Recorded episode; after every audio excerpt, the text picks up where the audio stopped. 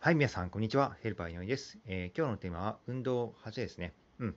あのー今日はね、田端式、えー HIIT トレーニングをしましてね。あのー昨日の SIT トレーニングよりね、あのきついですね。はい。ノルウェー式よりは若干楽ですけど、これ、まあ調べ、調べればすぐ分かるんですけどね、20秒間高負荷のトレーニングをして、10秒間休息インターバルをして、えーそれをトータル8ラウンドやるんですね。うん。まあ、4分前後ですね。4分か、4分ぐらいですね。うん、で、えーもう3セットあたりからね、もう、もう全力でやってね、もう、腕が上がんなくなってね、もう、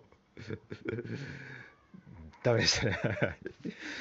まあね、この3つのトレーニングをね、うまく組み合わせてね、毎日やっていこうかなとは思ってますね。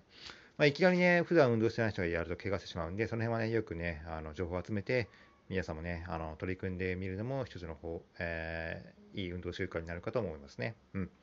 ではまた明日失礼します。